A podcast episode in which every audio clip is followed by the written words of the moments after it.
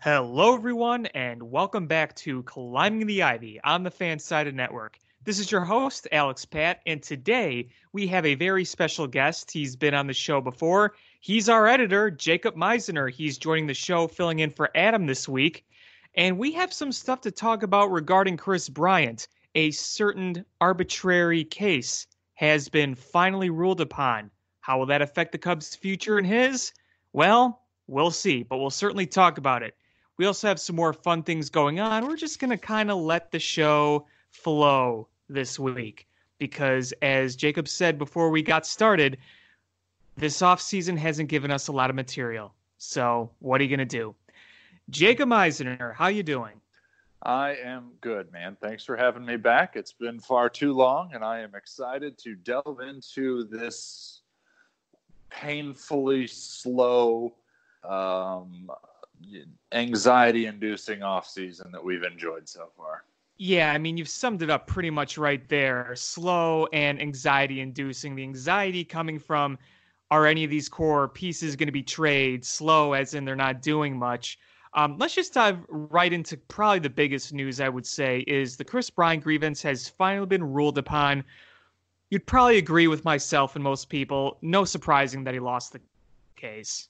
No, I mean, throughout the industry, I mean, and anyone who had a, a good understanding of the you know the current agreement between Major League Baseball and the Players Association assumed Bryant would lose. Um, it's just to me that doesn't matter. What matters is the fact that it took until you know two thirds of the way through January, handcuffed Theo Epstein for the last three months before we could come to a resolution on a case that was half a decade half a decade old. That's just it's tough to see. Um, who knows what the offseason would have looked like if heading into the winter meetings we knew that we had two years of Kris Bryant. That could have completely changed how this offseason played out. Sure. Yeah, you know, I think that's uh, one of the biggest things that people are talking about is kind of the ripple effect of this whole thing. This past week, during the ruling, and I think what we heard about it early in the week was like Monday or Tuesday, something, sometime around there. It's been a long week, but in the meantime, we saw Nicholas Castellanos, our beloved Nicky Two Bags, get signed by the Cincinnati Reds, a team that has made by far the most impactful moves in this division. The Cincinnati Reds have gone out, they've gotten Mike Moustakas, they've got Nicholas Castellanos. They're bringing up more and more of these prospects over the past year, and you, you see these prospects and you think, well, this year they've really been groomed into something useful now that you add Castellanos, who can probably benefit offensively in that ballpark, and you bring in Mike Moustakas, a veteran like him, you're looking at a Reds team that could definitely compete. Now, am I going to just throw down and say they're going to be the runaway division winners like some people? No, I'm not, but it's definitely a big move for them. And you know what? I, I, I get it was kind of harder to fit Castellanos, but he was so good with this team. I hated seeing him go. Man, it's so tough. I actually, at the start of the offseason, told my best friend if Castellanos comes back, I will buy us both big stick Nick custom jerseys right then and there. And I've never been sadder to not be able to spend money on someone besides myself. He just, he brought something that was missing, whether it was the energy, the hustle, the enthusiasm, the approach every day like it's opening day mentality. I mean, he just I, I can't remember another free agent in recent memory that came to the Cubs and just clicked and provided everything he was supposed to and then some in the way that Castellanos did last year. Yeah, it really is because you know I've said it on other shows and I'll say it here. Uh, probably another really big impact move they made at the trade deadline was a few years ago in their championship year. That was Aroldis Chapman. Now, Aroldis Chapman was obviously brought in to be the closer, but I can tell you tell you one thing.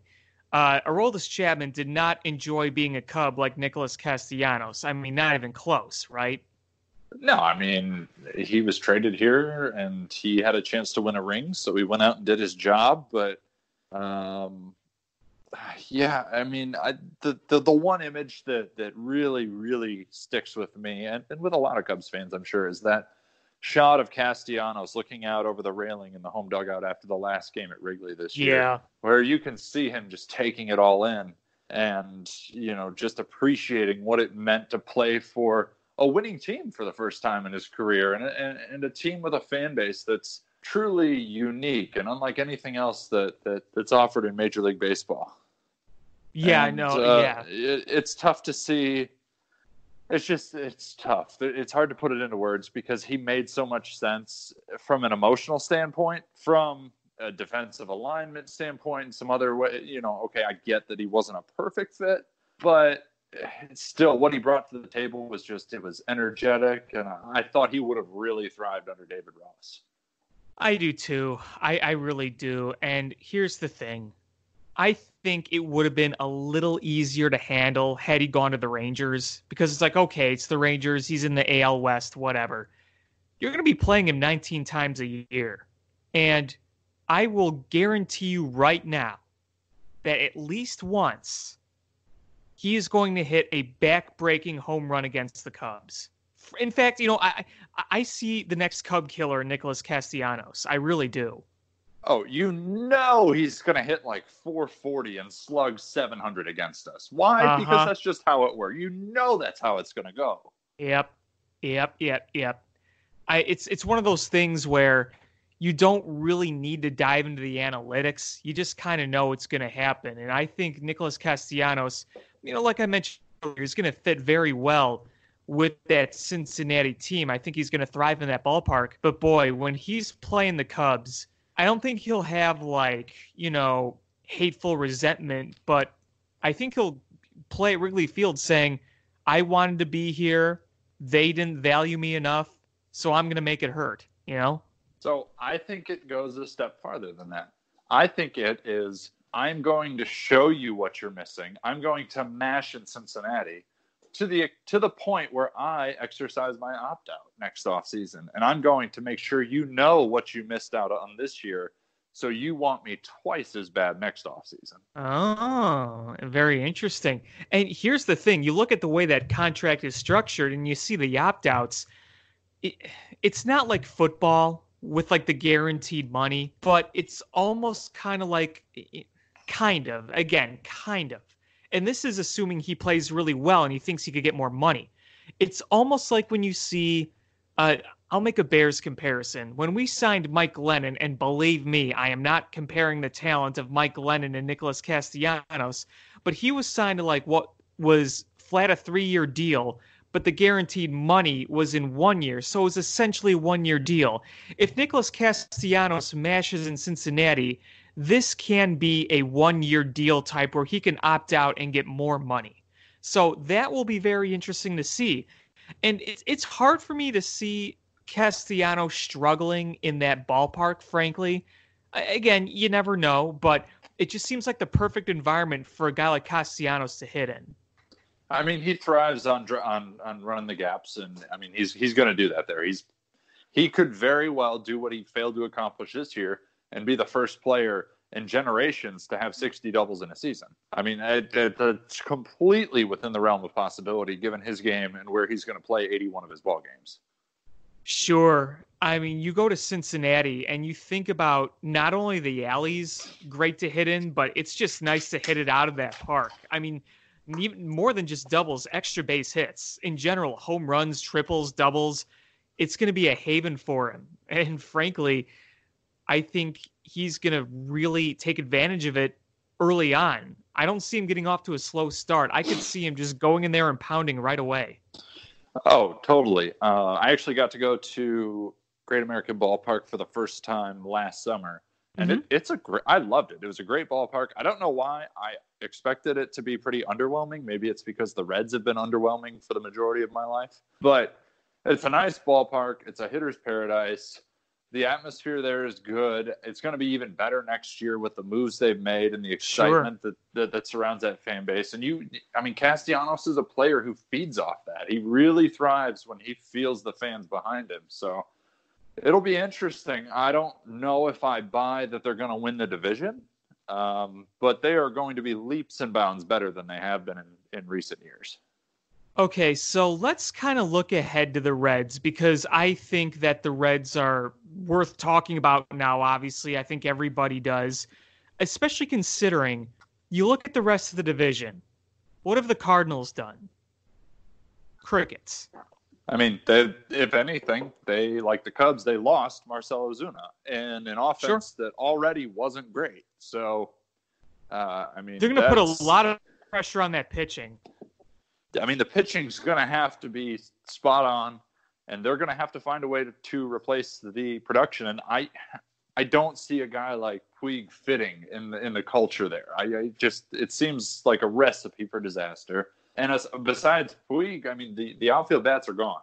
Castellanos right. is the last big fish in this pond, and and with him in Cincinnati, St. Louis is going to have to to answer some tough questions now, and to uh, how they're going to replace the production they got from Marcell Ozuna.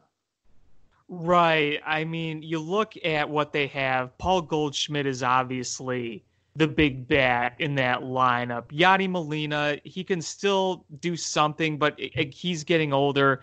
You'll have Dexter Fowler, who's clearly not who he was with the Cubs, but can still give you some production. And Matt Carpenter, who I think is the weirdest ball player. I mean, think about it. He is the weirdest position player in baseball. Like you, you just you look at the numbers and you just kind of scratch your head. You're like, how can a guy look bad and yet really, really good at the same time? That's Matt Carpenter.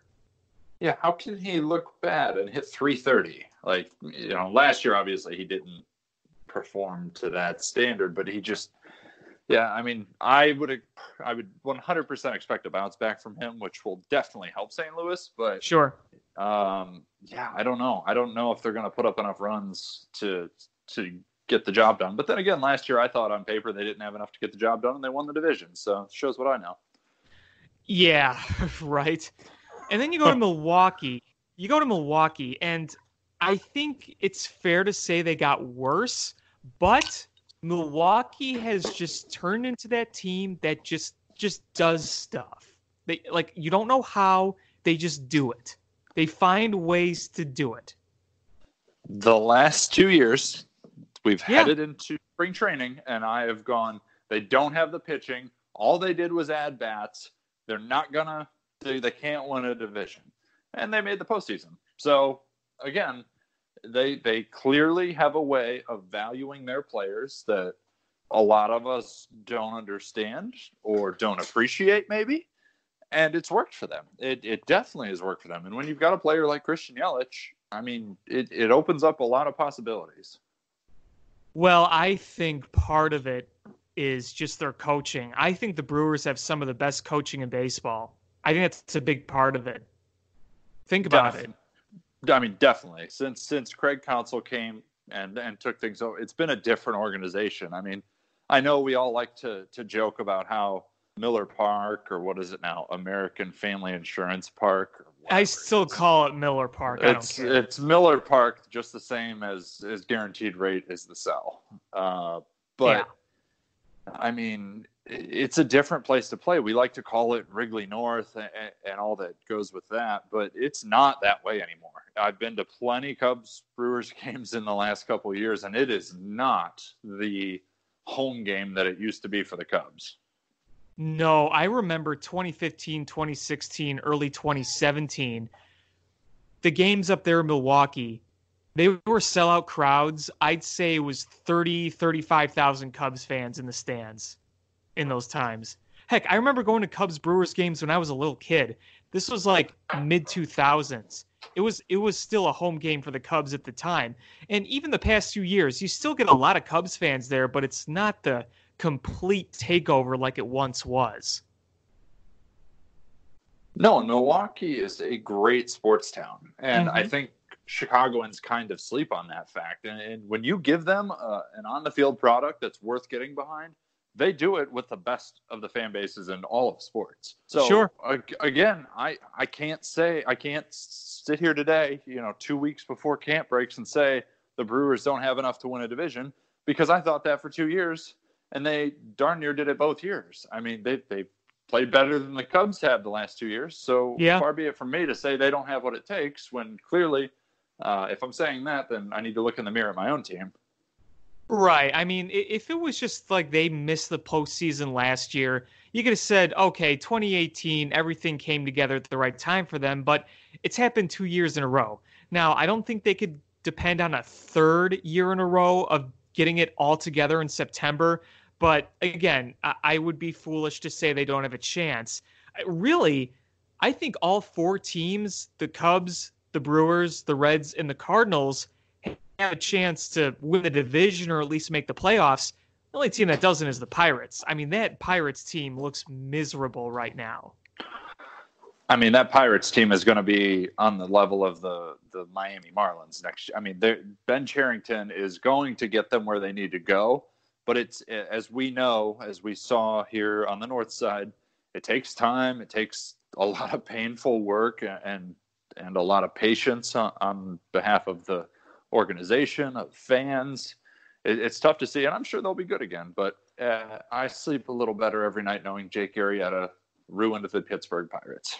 Oh yeah, yeah, absolutely. You know, you know the thing about the Pirates is they had a great core, and yet they refused to spend money or make trades or add to it.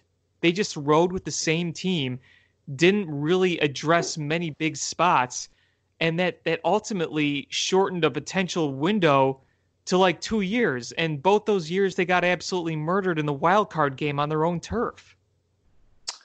You know what really just struck me about that is if you cut it right before you mentioned the wild card games, you might be talking about the Chicago Cubs post World Series. Yeah. The true. Cubs did the same thing. They put all their eggs in this core's basket, and now they're scrambling to figure out how to extend a window that, if this roster was supplemented correctly and built the right way, would have ran through 2021. And I'm not the type to say, oh, Jason Heyward's an overpay or, you know, anything like that. No. Like without Jason Heyward, we probably don't win a ring. At the end of the day, rings trump everything for me. Mm-hmm. Prospects, annual competitiveness, I don't care. You want a title, it, it's, you know, uh, as Cubs fans know, it's for sure not anything you could take for granted. Even if you have a great team, there have been great Cubs teams over the years that can't get the job done. So, sure. You know, at the end of the day, I'm still happy. The Cubs won a ring. That's great. But how the shortcomings of the roster and how it's built have been addressed since 2016 has been a very big concern. Yeah, you know, Adam and I did an activity where we looked at uh, free agents that left and saying, okay, do we regret letting them go? Do we not? But that was just free agents. And most of them we said no, we thought it was reasonable. I think one of the biggest troubles is they failed to address a few essential areas and relied on the core. I don't know if you remember me writing this before the 2018 season. I really kind of wanted the Cubs to go get Lorenzo Cain for center field, but they put their eggs in the Almora basket. Now, at the time, I thought Almora was going to be pretty dang good, so I at least understood that and stood by that. But, you know, I know this sounds silly, and I'm not saying they would have won another world title, but I can't help but think where this team would have been the past two years if they had a Lorenzo Cain in center field and leading off. Yeah, and and and that's the, that second part there is is what really gets me. I mean, center field up until last year, Almora was a very very good center fielder. Don't get me wrong. I mean, well, the things he does with a glove is, I mean, they're they're outstanding. But in 2018, we're talking about Lorenzo Cain. The guy put up a 395 on base percentage in 141 games. Yeah. Think about what that would have done to the Cubs order if you had a guy getting on base 40% of the time ahead of Javi Baez, Anthony Rizzo, Kris Bryant, Willson Contreras, Kyle Schwarber. I mean, they run away goes, with the division. They would have won 105 games. You know, like they would have blown everyone away. But instead, here we are. Uh, once again, we're heading into camp asking who's going to be the leadoff man, I'm legitimately concerned it will be Anthony Rizzo out of a sheer lack of options.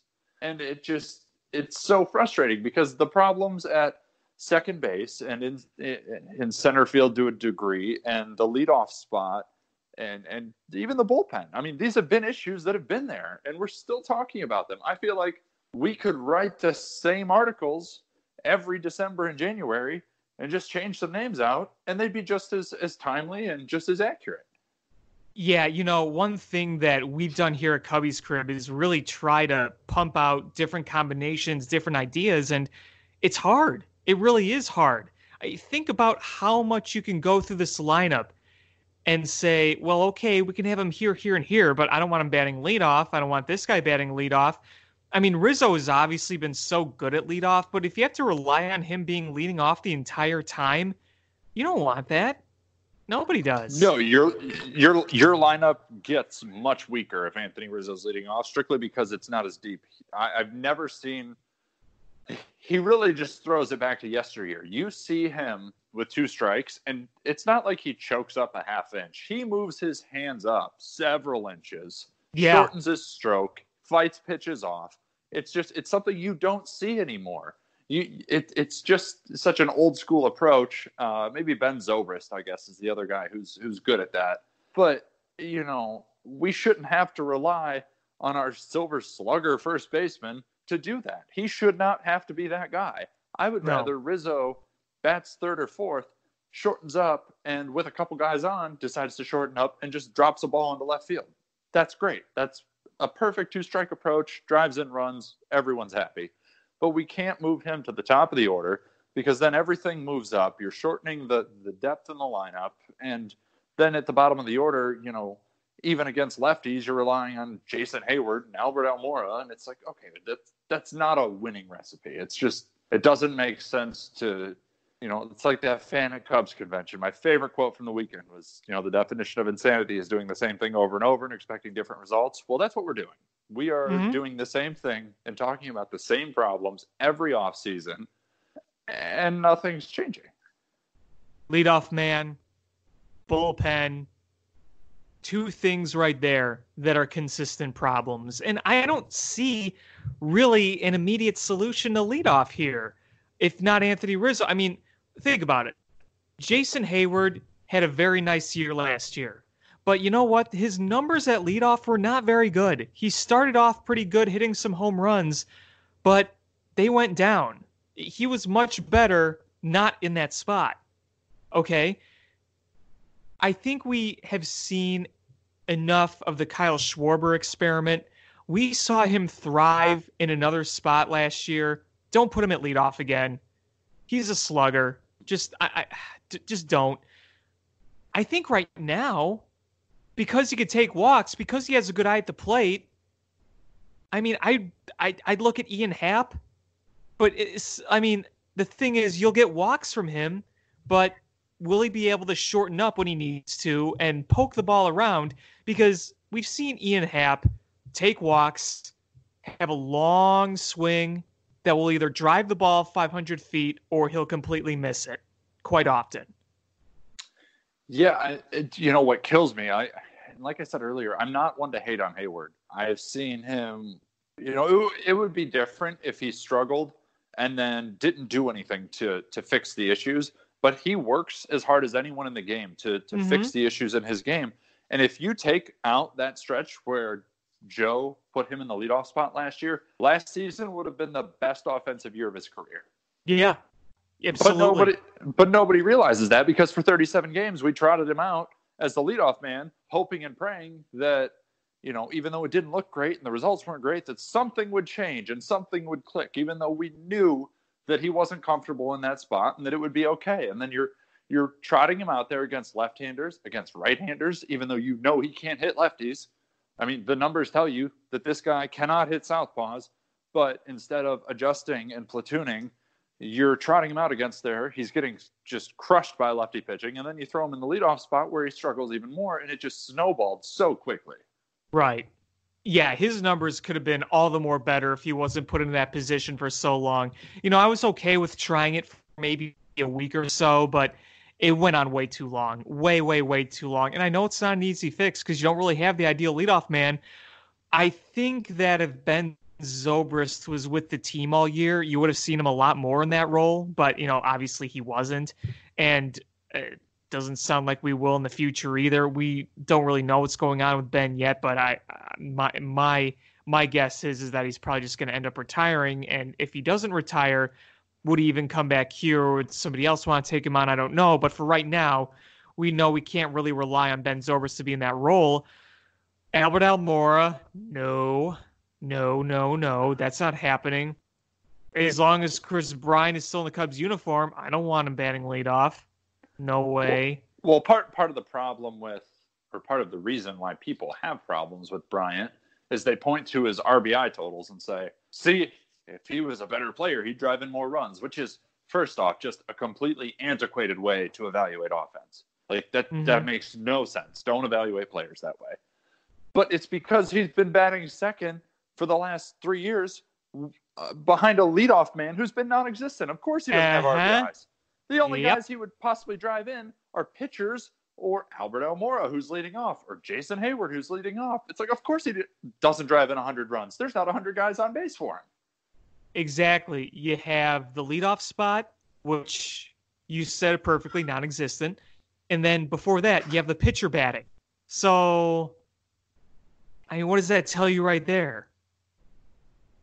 I, mean, it's, eh, I, I feel like some of the people who are most vocal about not having a leadoff man are the same ones judging him by his RBIs.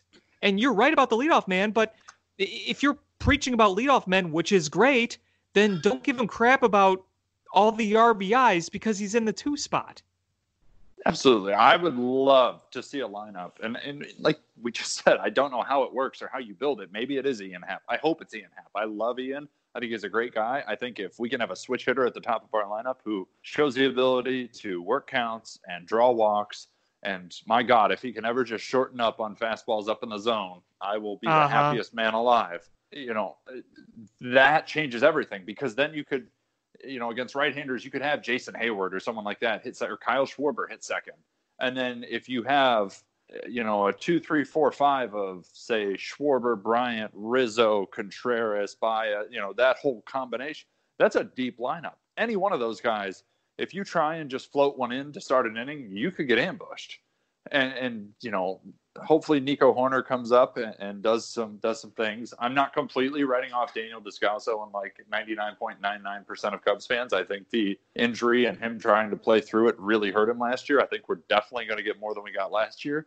Not that that's saying a whole lot, uh, but I think second base will be better this year. Uh, Addison Russell is rightfully off this roster for all kinds of reasons. Um, you know, we'll stick to just the on the field issues. He's been a terrible offensive player, and his defense took a step backwards. So he's gone. It's going to give guys like Nico Hoerner a chance.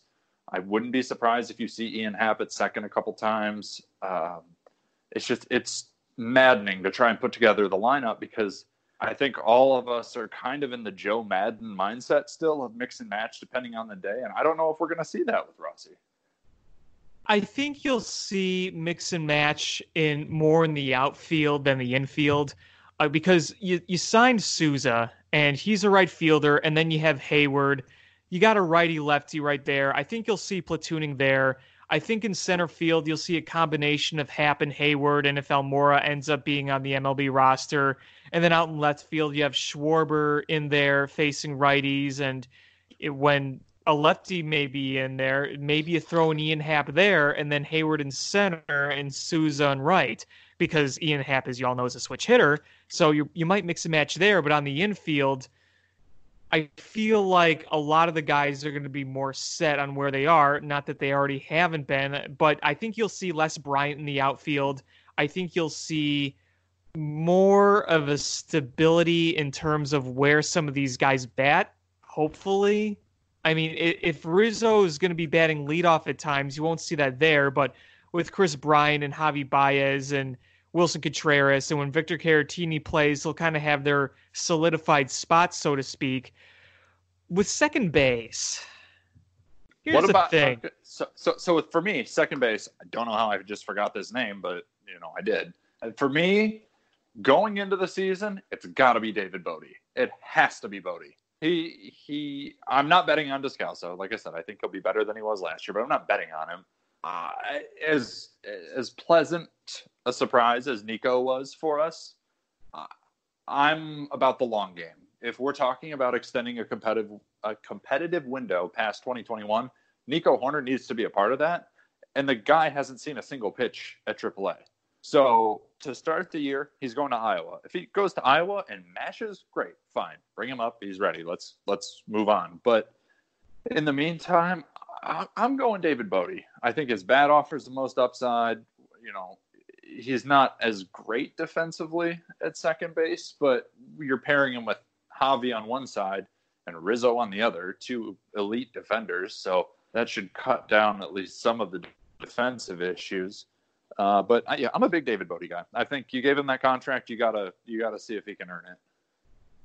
Yeah, I was going to bring up David Bote too, and I feel like if what I said is going to be accurate, we're going to see less Bryant in outfield and more in the infield. Obviously, Bote's going to have a need a place to play if they want to play him more often. It would be second base it, primarily. You wouldn't see him play much shortstop unless Javi's out or whatever, but Javi's going to be playing every day as long as he's healthy. Yeah, with David Bote, I just I I don't want him playing every day. I think he's a good bench guy, but I think he will get his time there. Bringing back Daniel Descalso in the conversation, I definitely agree that the injury really hurt him last year, and that a fully healthy Descalso will offer more. I just don't think that more is going to be all that much. I mean, it'll be better, but it won't be great. Um, so I just I don't want to be relying on Daniel Descalso. I'm not really convinced Hernan Perez is going to make the roster unless he hits and Descalso continues to not hit in spring training. Because remember, Hernan Perez is a thing technically. There's been some talks, and I want to get your opinion on this. They brought up Scooter Gennett as a possibility. Half of Cubs Twitter likes it, half of Cubs Twitter hates it. I'm actually on the like it spectrum because I agree with you. I think Nico Hoerner needs to start in the minors. I just think it's best.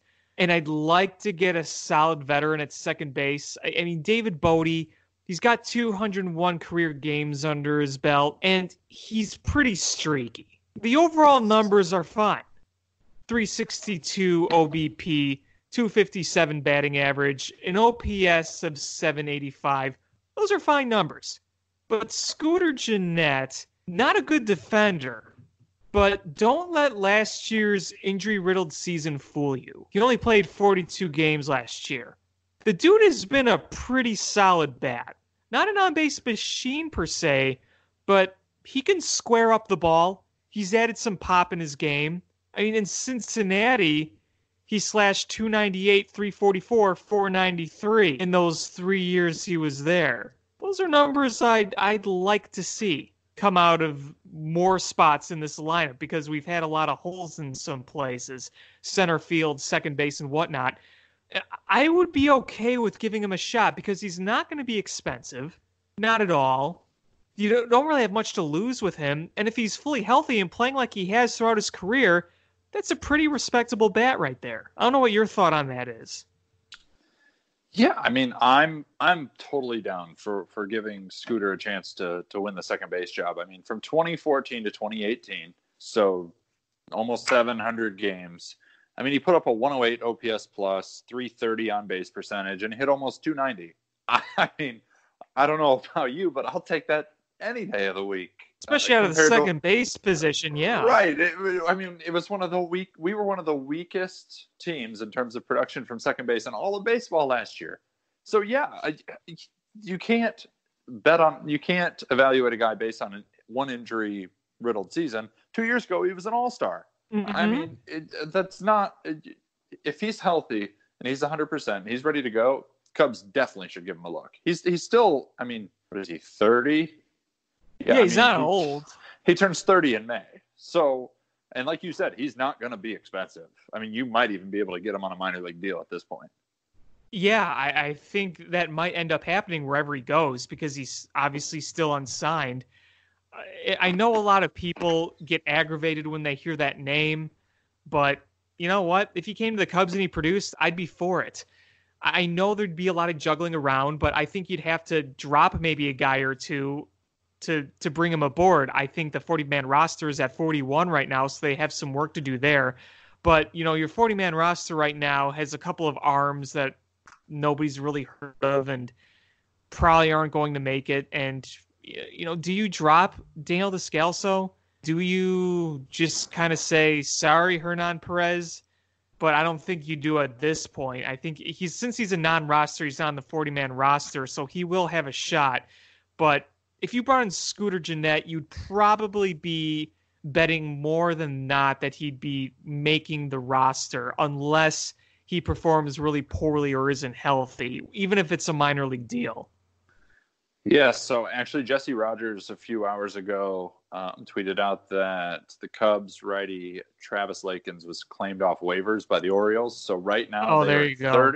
39 on their 40 man. So the Cubs could go out right now and sign Scooter Gennett, and they have a roster spot, and they don't have to do anything else. The question, well, there you go. As it, the question, as it has been all off season, uh, is, is the money there? And I don't care the reasons why it hasn't been there. I know Cap had a had a report yesterday about how it wasn't owner mandated. Fine, I don't care what the reason is. The money isn't available. It doesn't matter to me if it's Theo's long term vision or Tom Ricketts pulling the strings on the purse. It doesn't matter to me. The money hasn't been there. So can we even afford a guy like Scooter Gennett?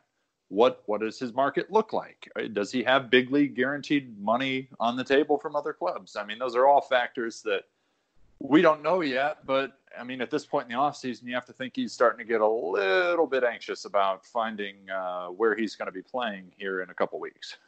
You know, if the Cubs approach him and they say, "Look, we could give you a minor league deal," and he's getting no other real offers I think he would say, yeah, if I have a shot at a job, like a, a direct shot at a job, I'll take it.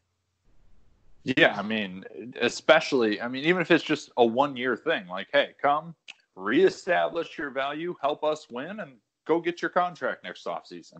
Because he's not exactly. going to get it now. I mean, coming off last year, he's not going to get anything real. But no. if he comes to Chicago and he plays well and he puts up the numbers and he fixes the second base spot for, for the Cubs, at least to a degree, that's going to be attractive to other teams. And for the Cubs, they either contend, and he's a part of that.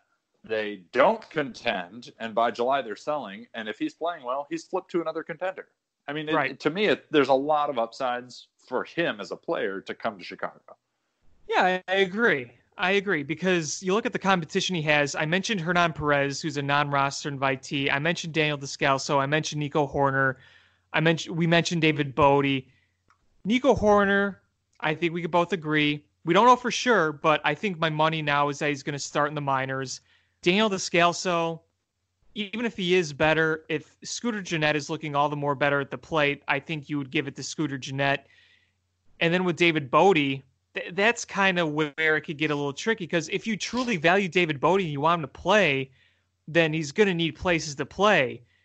If your crowded outfield is continuing to be crowded, then you can't really move Kris Bryant there as much unless something happens with Ian Happ, God forbid, or Almora doesn't make the roster. I mean, there's so many different things that can happen.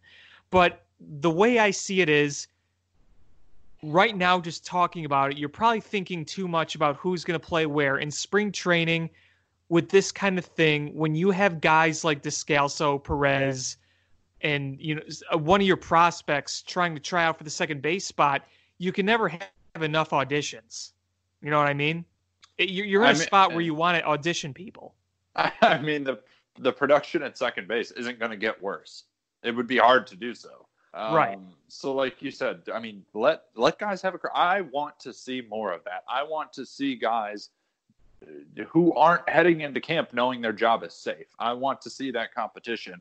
I want to see these guys push one another because with how versatile the Cubs roster is, even if they're pushing one another for the starting second base job, and you know, say David Bote doesn't get it, but he's been getting pushed, and, and his teammates and, and, the guys he's competing against are making him better in, in different regards.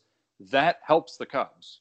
Even if he's not your starting second baseman, that makes you a better team. And I yep. think that we have lost a little bit of that fire and that competitive nature since winning the, the World Series a few years ago. Oh, I agree. And, I agree. And I, I would love to see that that fire and passion and that competitive nature come back uh, this season. And I, I 100% think it will because I think if there's one word I would use to describe the clubhouse that David Ross and his coaching staff are going to uh, put together, it's going to be accountable.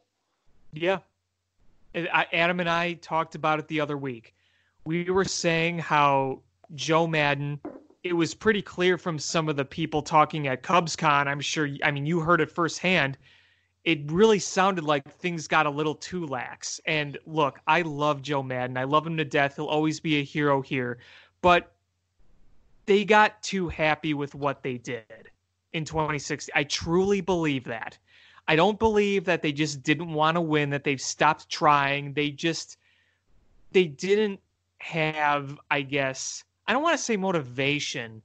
I don't want to say hunger either because they always want to win, but they didn't have anything. They played like they didn't have anything to prove anymore. There, perfect. Right on. Couldn't have said it better. They were trying to take on the tallest task of any Cubs team the past century in 20 in 2016. After they won, it's almost like beating the top boss in a video game. You can go back and play the video game, but you're not playing it at your hardest because you've already beaten the boss. You know what I mean? Yeah, I mean at that point you're going around looking for the unlockable content and the collectibles on each mission and you uh-huh. know, you're technically going through the same game, but your your focus is different, your attention is different. And in the same way that after you win a World Series for a franchise that hasn't won a championship in 108 years, maybe you're looking for that that gold glove or that silver slugger or that fielding bible award or the batting title or maybe maybe your focus has shifted a little bit and where you think like hey we're good enough like it, we just have to get into the postseason. It doesn't matter how it doesn't matter what we do in the regular season just get in and then we'll be fine. And i'm not saying that that's how the, the, the cubs looked at it because i don't know. I wasn't in the clubhouse but it just something changed. And in 2017 we talked about the world series hangover till God, September. And then 2018, you lose to the Rockies. I was there for that game. It was brutal to watch. I mean, you lose oh. to the oh. Colorado Rockies in 13 innings and at home. At home, at that, and it did. Oh God, that was painful. And then last year, I mean, basically from the time that Derek Holland gave up that walk-off grand slam to Bryce Harper, I was like, well, all right, at least I know what I'm getting now. Yeah, last year it was pretty obvious for a while that they weren't going to be either in the postseason or really have a shot. I think the closest they were was being in a wild card spot for a bit, and then just yeah, you were leading the division at one point, but that was mid-season. It was it was getting towards the dog days and towards the end where you really started to slip away, and it wasn't like a 2004 where you slipped away in the final week it was just a continuous drop. And look, you started off, what was it, two and seven, two and eight? Yeah, they, I mean they they won year? on opening day. Yeah, they won on opening day, and then it just went downhill pretty quickly. It's just even when they were in the lead for the division, I couldn't help but have their September fade from 2018 in the back of my mind. Thinking, no, neither like, could I. Yeah. Hey, a one or two game lead heading into September is not going to cut it. This team showed last year they are not built to close.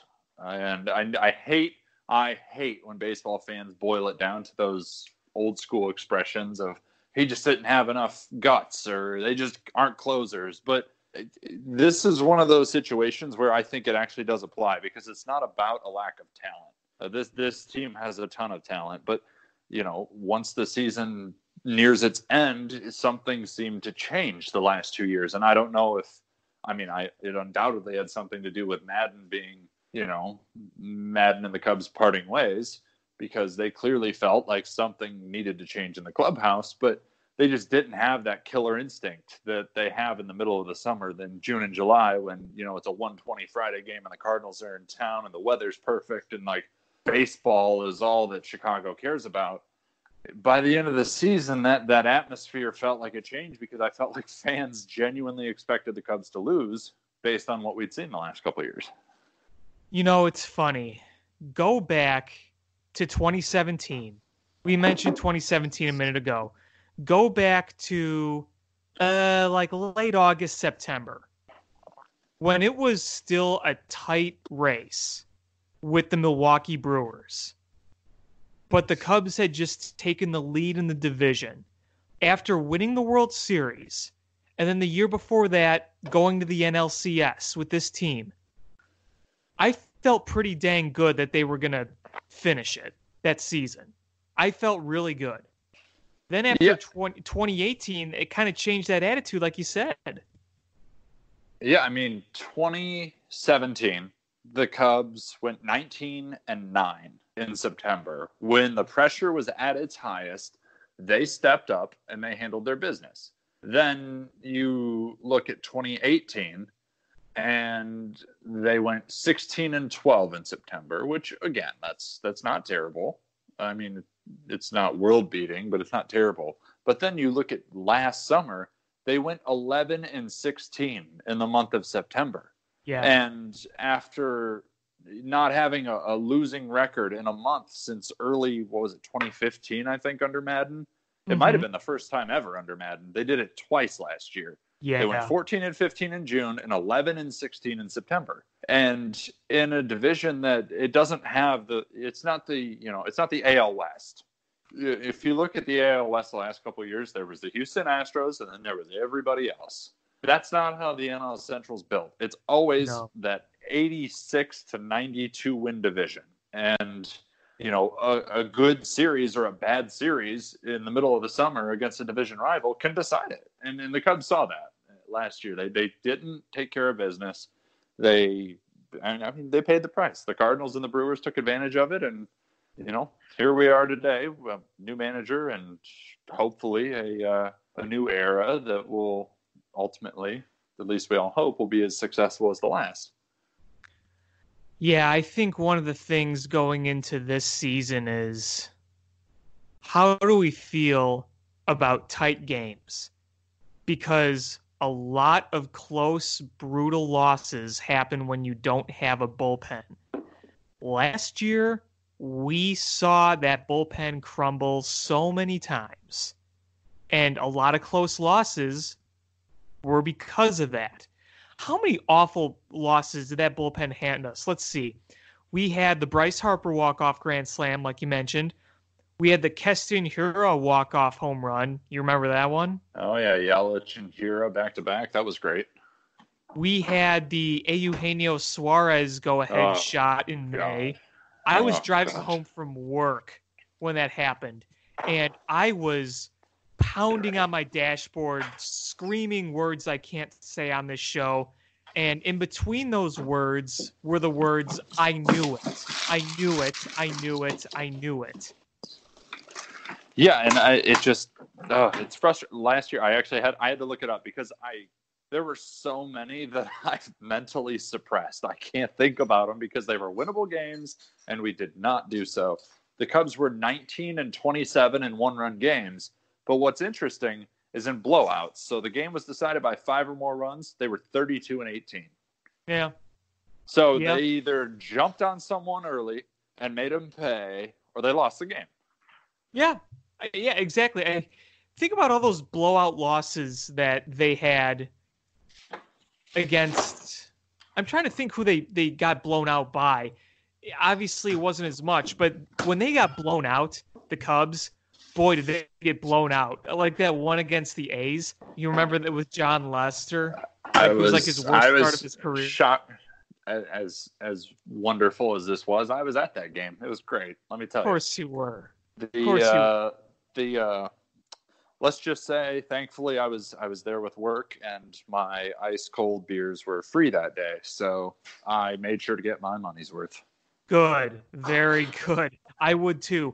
But I, you, the whole point I'm trying to make here is you say, okay, look at all the blowout losses we've had. Well, I can name a few, but then you mention all the close, gut wrenching losses. Oh, you can just rattle off the list like boom, boom, boom, boom, boom, like easily. Yeah, and that was the thing uh, back in 2016 in one-run games. Like it, you, the Cubs could be down five-one in the eighth, and you just I, I can't. I've never felt this way about any team. You just felt like they were going to win. It, yeah, it, it, and they did. That was the crazy thing. And they they always pulled it out, and you know they just, but they just ambushed people all year that year. They they they had 42 blowout wins, so they beat teams by more than five runs 42 times. They only lost 13. Yeah, which is you, insane. You know what's funny about the 2018 team? You think about how brutally that season ended. Obviously, you were there, you know, but man, did that team have some of the most incredible wins? The Jason yeah. Heyward walk-off grand slam, the, the David, David Bote. Bote. I, I it, it's one of my favorite things. My wife and I were watching that game, and we had been procrastinating on folding our laundry. I am especially prone at throwing it on the guest room bed and pretending like it doesn't exist, or just Welcome living out world. of that. I just live out of that pile. No one sees that room, so what's the big deal? But right on. Finally decided I was like, ugh, they're down. I'm tired. It's been a long few weeks. I'll turn it. I'll turn on the radio upstairs, and we can fold laundry. So it all goes down, and the bases are loaded. And I remember telling her how I was like, how crazy would it be if David Bote hit a grand slam right now? We will never forget that we were in our room folding laundry. And the next pitch, Bote hit it out, and I I went nuts. Eh, but again, last year I don't I don't remember any of those. Minus, uh, I went and had seats behind home plate for my birthday in May, and Kris Bryant hit a walk off on a cold, miserable night at Wrigley. Oh, against the Marlins. And against the Marlins, yes, sir. And we had 1914 club seats that night, and my buddy and I, the baseball diehards we are, no matter what the weather is, we can't go inside. We are going to see this thing through to its glorious or inglorious end. And his fiance and my wife were inside, huddled, huddled in the warmth, and we, by God, we saw Kris Bryant deliver us from evil that night. But even that, I mean, that was an early May walk off. There wasn't those big moments where you look back two years later and think, wow, what a moment. And, you know, it's just that those are the little things that I know don't make or break a season necessarily, but there's been a difference since then. Yeah, absolutely. I mean, I'm trying to think of all the walk off wins we had last year because we had that one. We had a walk off against Philly I'm trying to remember because they were down by one. They came back and won. It was it was a Baez walk off single. That was also in I think it was in May as well. It and was the, it was oh that was um that was early June. I remember early that. June. Yep. Early June. Okay, early June. So um, last then, last season, last season they had let's see, that was their first walk off of the year in June. Then they won the tail end of a double header against the Dodgers on a walk off. What? Uh, and that was on June 19th. Let's. I'm, I do not even remember what. Uh, how it was on a. It was on a Tuesday, which is weird. Um. Let's. How'd they win that? Well, I don't even remember because I remember, I remember Quintana beating them, the Dodgers. I remember um, Baez hitting a game tying home run, but I don't remember a walk off against the Dodgers. It was a single to right field by Albert Almora Jr. in the bottom of I the thought, 10th. I thought that was 2018. Maybe I'm getting my years mixed up. No, apparently that was last year, according to Baseball Reference. I thought it was 2018 as well. So here we are, just shunning Albert Almora Jr., who delivered us a walk off last year, and we don't even appreciate him. Well, one I also remember. Oh, there there were two more. There were two more I remember. Uh, one was the Heyward walk off against the Marlins, where it looked like a harmless pop fly, but it somehow went out. That was amazing. And then the Kyle Schwarber walk off home run against the Reds. Yes, I was I was there for that one as well, and that was amazing. It was great. Uh, oh, and apparently we walked off. Oh, hang on. Never mind. I'm in 2017 now. This is what happens. Oh, that's right. Because last year they won uh, that Marlins series I went to, they won back to back games on walk offs. Yeah, one was the Heyward, one was the Bryant. Okay. I think I had the wrong year pulled up. They had a lot of walk offs last year, actually. They had one. I, just, I don't remember yeah. a lot of those. And I remember games like crazy. Three, four, five. But they lost a lot on walk offs, too, to be fair. Six. Right they lost more than they won. Let's put it that way. I yeah. think that's what that's why we don't remember the wins is because there were so many walk off losses. Like when I think of walk off wins from 2019, I think okay, the Heyward home run, the Bryant home run, the Schwarber home run. I those are the three that really came to mind. But but the, yeah, but when if if you told me talk about a walk-off decision from the 2019 Cubs, I'm thinking about Yelich and Hiura or Suarez. Like those are the things that come to mind, or Harper, because those were just, getting those walked were, off, not walking off. Right. Correct. Those were just gut punches, and the Cubs, I felt like never really delivered those. Like what a, a walk-off, back-to-back walk-offs against Miami. Well, I would hope so. Well, they shouldn't have even been in that position in the first place. You should be destroying Miami. Exactly. And I felt like those were the teams that we managed to walk off on where you just leave the ballpark even if you're at the game going, well, I mean, at least we won, but you don't feel good about it because that's a very beatable ball club that if you are a team that wants to win a division or contend for a, championship, those are the games you have to win. Right. I mean, and you think about the walk-off opponents just in general last year we didn't walk off the Cardinals. We didn't walk off the Brewers. We didn't walk off uh, the Nationals last year. That was 2018. Uh, so you didn't walk off the defending or the eventual champs. You didn't walk off your two big division rivals. They never walked off the Pirates because they were winning like 18 to 2 all those games against the Pirates. Uh, you didn't walk you only walked off the Reds once, and the Reds are going to be much more of a rival this year than they were last year you know, outside the walk off against the Dodgers, you didn't really walk off any notable opponents.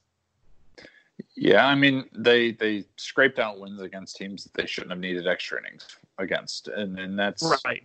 frustrating. Um, the best you know. win I can think about last year was the game in Cincinnati where Bryant hit the go ahead home run, and uh, Thom Brennaman was like unbelievable. Oh yeah, I mean, anytime Thom Brennaman's upset is is worth remembering.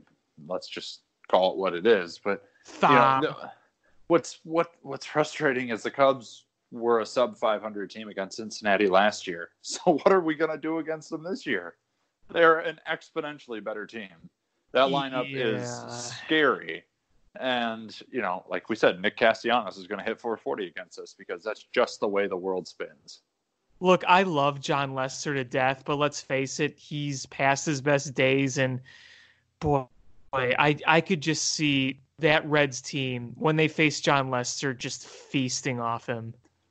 Yeah, I mean, I love Big Jon. I am a huge Big Jon guy. Best. I mean, who agent, isn't? Best free agent signing, not in Cubs history, in Chicago sports history. But, wow, that's a big proclamation you know he's got a ring to prove it. That's that's all that matters. You in in chicago sports history really? Chicago sports history. Jon lester best free agent wow. I'd, I'd put him in the top but i wouldn't put him number one. Without Jon lester the cubs don't win a world series. I don't even know if they win the division those two years.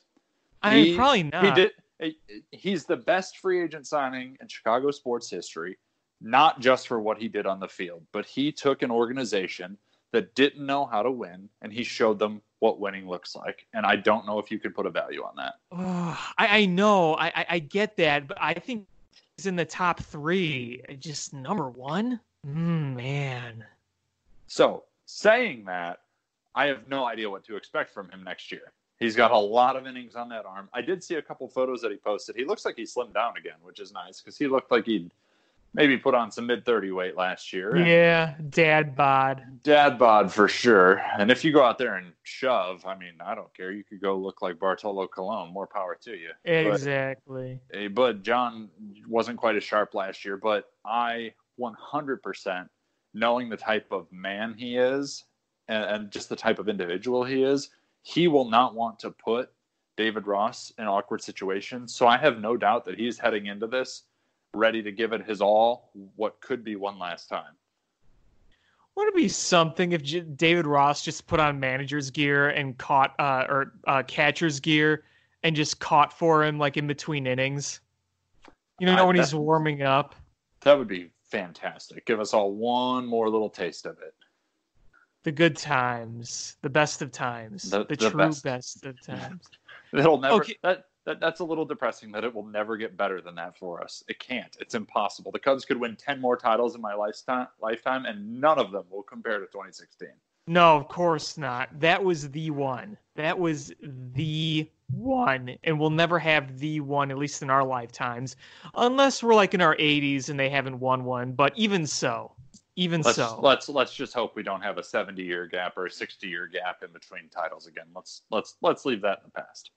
Absolutely, absolutely. So before we conclude this show, we have a few minutes left here. I just want to go back to your take on Jon Lester being the best free agent signing of all time in Chicago. I want to know who you who your other guys are on that list. Oh man. Putting me on the spot here. Because I have my number one that's right above Jon Lester. I mean, Marian Hossa's up there. He's. I think he's number one. I, would put Marian Yeah. Hossa. Three Yeah, championships, a future That's- Hall of Famer. that's fair. That's fair. I mean, yeah, I get that. I'm obviously biased covering the Cubs for the last decade. That you know what what Jon did was just unreal for for the clubhouse and for oh, the yeah, I organization. mean, he but absolutely was, no doubt. But yeah, I mean, I, I can't argue with Hossa. I definitely can't argue with Hossa because, like you said, three rings. I mean, anytime you're wearing more than one, you uh, you're making a statement. Right. And you know, I, I've I've made a lot of Blackhawks references on this show because I think you can see the difference between a team being able to maintain a core and a scheme to win multiple titles versus one that we thought was going to but hasn't quite. Now, again, keep in mind baseball and hockey are two very different sports, but I think there's a lot of basic fundamentals that go along with maintaining a championship window. And part of it is just staying hungry. We saw the Cubs get real happy, real lax after that first title. Let me tell you, Joel Quenneville was not satisfied with just sitting back and relaxing.